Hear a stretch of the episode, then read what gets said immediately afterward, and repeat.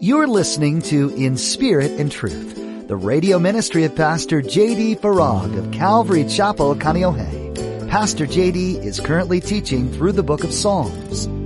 Here's the point. I do have one. So, it's not about how bad David was. It's about how good God is in spite of how bad David was. And does that not give you and I hope? God is good. God is a gracious God. He does not pay us as our sins deserve. You know, by the way, murdering Uriah and adultery with Bathsheba were two crimes under the law at that time that were punishable by death. Are you carrying guilt and shame from the sin in your life? It's not the wrath of God, but His kindness and mercy that leads us to repentance. Pastor JD reminds us in today's message that no matter what you've done, if you seek the Lord and earnestly repent, your sins will be forgiven. Now, be sure to stay with us after today's message to hear how you can get your own copy of today's broadcast. Subscribe to the In Spirit and Truth podcast or download the In Spirit and Truth iPhone or Android mobile app. Now, here's Pastor JD in Psalms chapter 132 with today's edition of Living Hope. If God wants to get through to Elijah, he's going to use fire because Elijah's kind of into the whole fire thing. But no, he's not in that either. He was in the still, small voice. In the original language, it carries with it the idea of a whisper. I know this is going to date me, and I know I've shared this before, but for those of you in my general age group, you remember those old shampoo commercials? If you want to get somebody's attention, whisper. No? Okay, forget that I use that commercial as a, an example. But isn't that true? When somebody's yelling you at you and like I do every week and all in the dramatic, I mean, you tune them out and you shut yourself off. But if somebody comes up to you and says, Hey, psst, you're like, what? That's what God was doing. God was getting his attention not in the big, not in the dramatic, but in the quiet, in the still, in the small. Be still and know I am whatever you need. Before we get to Psalm 132, let me just say lastly. Some of the greatest experiences that I've had in the 37 years that I've been walking with the Lord have been those times where I have just shut everything out, quieted myself down, and was just still. And I think some of you will know what I'm talking about when I say this. I mean, it's like you don't want to leave. You don't want that time to end. An hour goes by, it seems like five minutes. He inhabits the praises of his people. In your presence, Psalm 16:11 is fullness of joy. I mean, you're just so filled to overflowing with the Holy Spirit and the presence of God and intimacy with God. We just hired a children's ministry director on staff, and I always have the talk because I know the dangers when it comes to the children's ministry. There are not enough hours in the day, right? So I said to her, I said, we don't really have hours. He's like, are you for real? I said, I'm more concerned about your relationship with the Lord than I am your service to the Lord. Because if your relationship with the Lord and time with the Lord is not right, then your service to the Lord won't be right. I'm not a big meetings guy. You can ask my board about that. It's just like, oh yeah, we need to have a board meeting. We're required by law. But I'm not a meeting guy. You know what I am though? I'm a guy that says, I want those that are working in this God's church to spend more time with God than they do serving God. Because I know that if they've had that time and that relationship and that intimacy with the Lord, the service to the Lord, whew, Seek ye first the Lord and his righteousness and his kingdom, and everything else just falls into place. And by the way, that's a principle you don't break. It breaks you when you go up against it. This is a powerful marriage principle. When you're spending time with the Lord as a husband, then the marriage relationship, when your relationship with the Lord is right, then your relationship, your marriage relationship will be right. If that's not right, that's the problem. I'm not a very good marriage counselor because when somebody comes to me and says, here's the situation, I basically just say, well, here's your problem. Your problem is not with your wife, your problem is with the Lord. Your problem is with the Lord. If you're right with the Lord and your relationship is right with the Lord and you have time with the Lord and intimacy with the Lord, you'll have intimacy in your marriage. But if that's not right, forget about it. Sorry, I just had a New York flashback. Psalm 132. Another song of ascent. This one, though we're not sure, it's probably not written by David, but it is certainly written about David, and it's a very interesting psalm. Verse 1 Lord, remember David and all his afflictions, how he swore to the Lord and vowed to the mighty one of Jacob, speaking of Israel. Surely, verse 3, I will not go into the chamber of my house or go up to the comfort of my bed. I will not give sleep to my eyes or slumber to my eyelids until I find a place for the Lord, a dwelling place for the mighty one of Jacob. Behold, we heard of it in Ephrathah. We found it in the fields of the woods. Let us go into his tabernacle. Speaking of the tent of worship, the tent of meeting that preceded the temple. Let us worship at his footstool. Arise, O Lord, to your resting place, you and the ark of your strength. Let your priests be clothed with righteousness and let your saints shout for joy. Clearly, this is David's master passion. There's almost a sense of, I can't enjoy the house that I live in when the house of the Lord is still in a tent. Speaking of the tabernacle. 4 verse 10, your servant David's sake, do not turn away the face of your anointed. The Lord has sworn in truth to David, he will not turn from it. I will set upon your throne the fruit of your body. We'll talk more about that in a moment. If your sons will keep my covenant and my testimony, which I shall teach them, their sons also shall sit upon your throne forevermore. For the Lord has chosen Zion. He has desired it for his dwelling place. This is my resting place forever. Here I will dwell, for I have desired it. I will abundantly bless her provision. I will satisfy her poor with bread. I will also clothe her priests with salvation, and her saints shall shout aloud for joy. There I will make the horn of David grow. I will prepare a lamp for my anointed. His enemies, verse 18, I like this one. I will clothe with shame, but upon himself, notice those are capitalized, his crown shall flourish. Now, what's the psalm about? Well, it's an interesting psalm that first begins by capturing the zeal and the passion that David had concerning his desire to build the temple in Jerusalem. Oh, I mean, this was his life goal, but the problem is God wouldn't let him. Why? Because he had too much blood on his hands.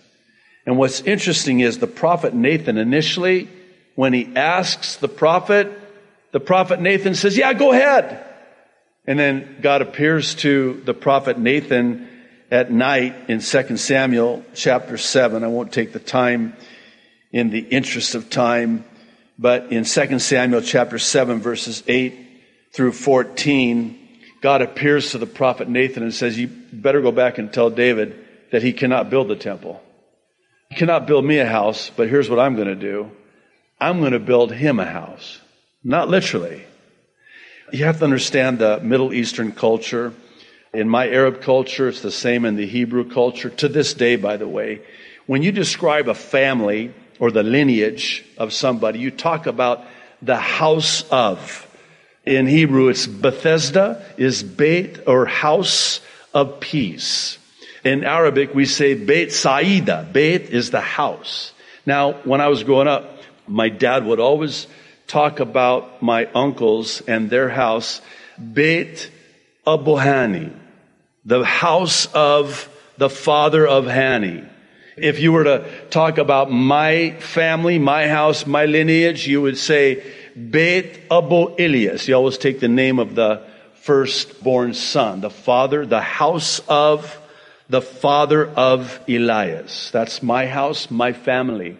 Saudi Arabia, Beit Saud. It was the house or the family of the Saudis, not the Wahhabis. So that Saudi Arabia was given to and became known as the house of Ibn Saud, the Saudi family, the Saudi house. So what God is saying to David is, David, I'm sorry. You have too much blood on your hands. You cannot build me a house, but I'm going to build you a house. Here's what I'm going to do. The Savior of the world, Jesus the Christ, will come from your lineage. How about that?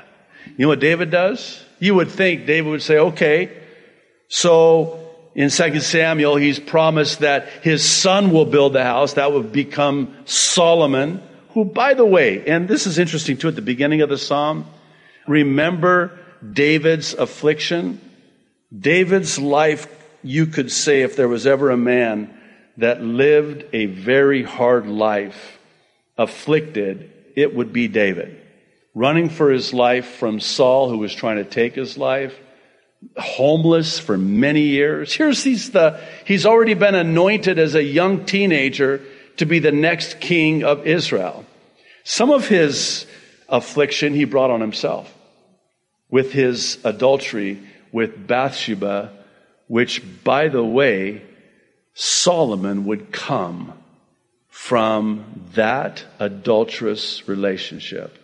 Now, why do I point that out? Because it just speaks to the goodness and the mercy and the grace of God. You know, there are some details in the life of David for those of you that were with us during 1st and 2nd Samuel. It's like TMI, too much information. I did not want to know that about David scheming and plotting to have Uriah killed, Bathsheba's husband, which he pulled off by having him there on the front line with his military commander I mean, the detail. He even had the letter carried by Uriah, which was his death sentence, to give to Joab, the military commander, to put him on the front line. Here's this, this man who wouldn't, he tried to cover up because Bathsheba gets pregnant and he tries to, I don't, I don't even want to go back into it. David was not a good guy and the, the Savior of the world is going to come from him? Here's the point. I do have one. So, it's not about how bad David was. It's about how good God is in spite of how bad David was. And does that not give you and I hope? God is good. God is a gracious God. He does not pay us as our sins deserve. You know, by the way, murdering Uriah and adultery with Bathsheba were two crimes under the law at that time that were punishable by death. And when the prophet Nathan comes and, you know, presents this case and David becomes incensed, that man should be killed. And then Nathan says, You're that man. And he just crumbles and falls to the ground genuine sorrow, a godly sorrow that leads to a genuine repentance. And the prophet Nathan says, God has put away your sin.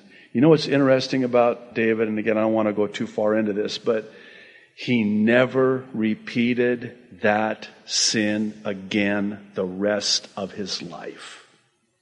It reminds me of the confrontation with the woman at the well. This was unthinkable in that culture, still is to this day in many places in the Middle East. Some believe she was set up, not the woman at the well, the woman caught in adultery. And Jesus says, Go and sin no more. In other words, he wasn't saying, Go live a sinless life and everything will be cool. No, don't sin that sin ever again. And she didn't, I believe. And neither did David. This is another topic for another time. This is um, very misunderstood. Maybe just give me another minute on this. Because when people hear someone like me talk about the grace of God, forgiving us for just, I mean, horrific, unthinkable sins, the question is often asked, well, then, doesn't that make you want to sin more? No. The opposite is true. When you have tasted from the cup of God's kindness and love and mercy and grace and forgiveness, I mean, it just ruins you for Him. The last thing on your mind is ever doing anything like that again. He woos you to Himself. You know, I think about Romans 2 4. It says it's the kindness of God that leads a man to repentance. It's not the justice of God, the judgment of God. No, it's the kindness of God, the mercy of God that leads us to repentance. Well, Psalm 133. Another song of ascents. This one is written by David. I like this psalm. Behold how good and how pleasant it is for brethren to dwell together in unity.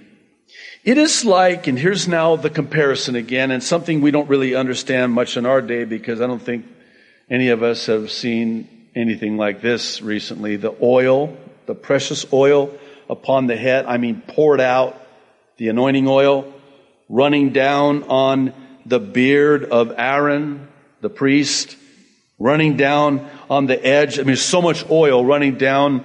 That's what it's like to dwell in unity. Ew running down on the edge of his garments. We'll explain that in a moment. It is like the dew of Hermon descending upon the mountains of Zion. For there the Lord commanded the blessing, life forevermore. All right. I'm not going to say it. I was going to say it, but this is one of my favorite Psalms. There, I said it. Here's why. Think about it through the lens of a parent. I just want to ask you, think this through with me. How do you feel when your kids are fighting with each other? Doesn't that just tear you apart? When uh, my two boys, Elias and Levi, were, you'll forgive the personal references, but there's application to it here, so just bear with me. So when they were young, I remember at the top of my prayer list, I kept a prayer list. At the top of my prayer list was Please, God, I beg you, please, they are fighting all the time. You know, and here I try to get in there and, you know, break it up, try to discipline them. And, and next thing I know, I'm fighting with, uh, with both of them. And there were all three of us are in the mix. And I mean, it just, it goes from bad to worse. I hate it. I hate to see these are my children. I love them so much and they're fighting with each other.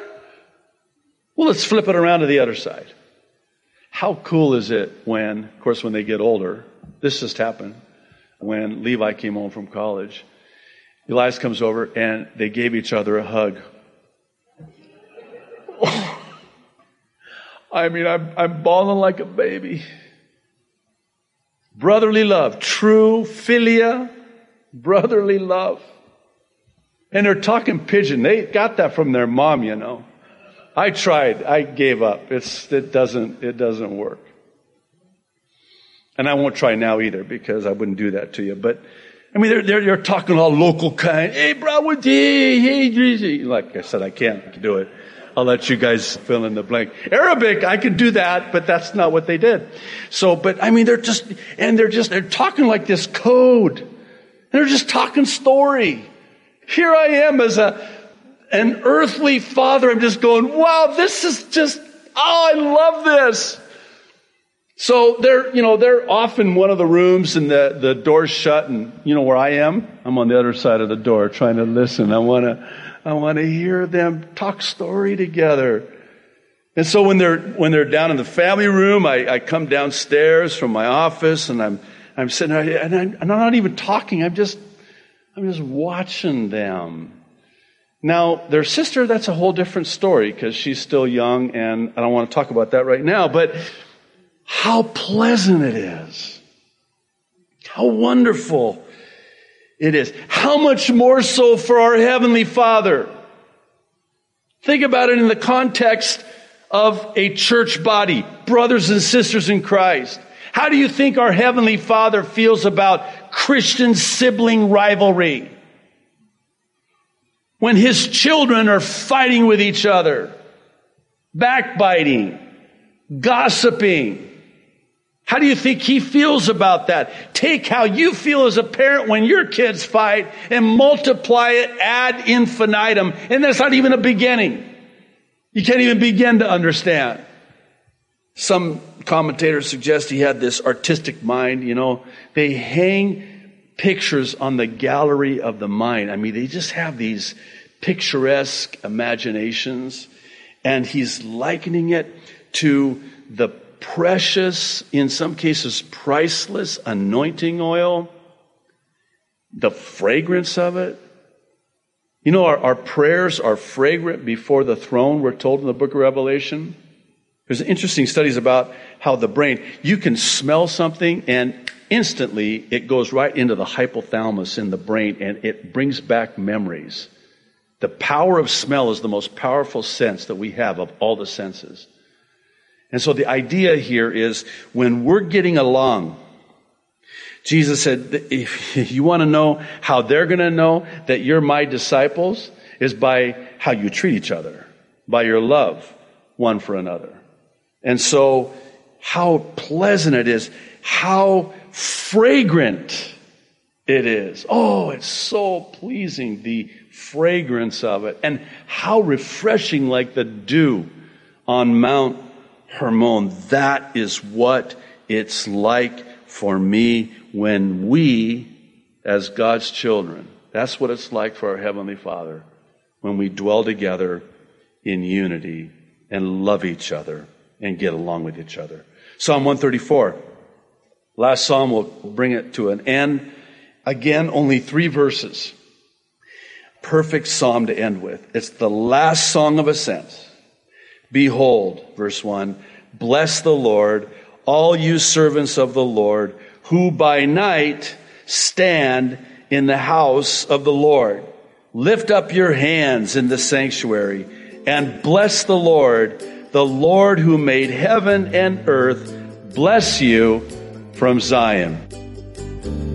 The poetry of the Psalms evokes emotions of all kinds. The authors' lives were as varied as their songs, yet each point to truth we can't deny.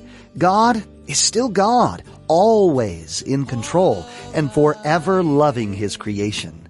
We can rest in the knowledge that our Heavenly Father cares for us deeply and is supporting us, calming us and providing life everlasting. We hope today's teaching on In Spirit and Truth stays with you as you continue on in your day, reminding you of truth and love at every turn. If you'd enjoy listening to more messages from Pastor J.D. Farag, you'll be able to find them on our website at inspiritandtruthradio.com. We do treasure our connection with our listeners. We'd like you to be a part of our social media community. Follow the links on our website to our Facebook or Twitter pages where you can add your thoughts to the conversations while filling your news feed with encouragement and useful information. We'd love to see you here in person at Calvary Chapel, Kaneohe if you're in the area too. We hold services every Sunday at 8:30 and 10:45 a.m. or come by on Thursdays at 7 p.m. for an in-depth Bible study. Directions can be found on our website. Again, that's in spiritandtruthradio.com. If you can't join us in person, we hope you'll find a local church community soon that you can call home. Having a supportive and biblically based church is an incredible blessing in your faith experience. That's all the time we have for today. Thanks for tuning in, and we hope you'll join Pastor JD again to continue studying the Psalms right here on In Spirit and Truth.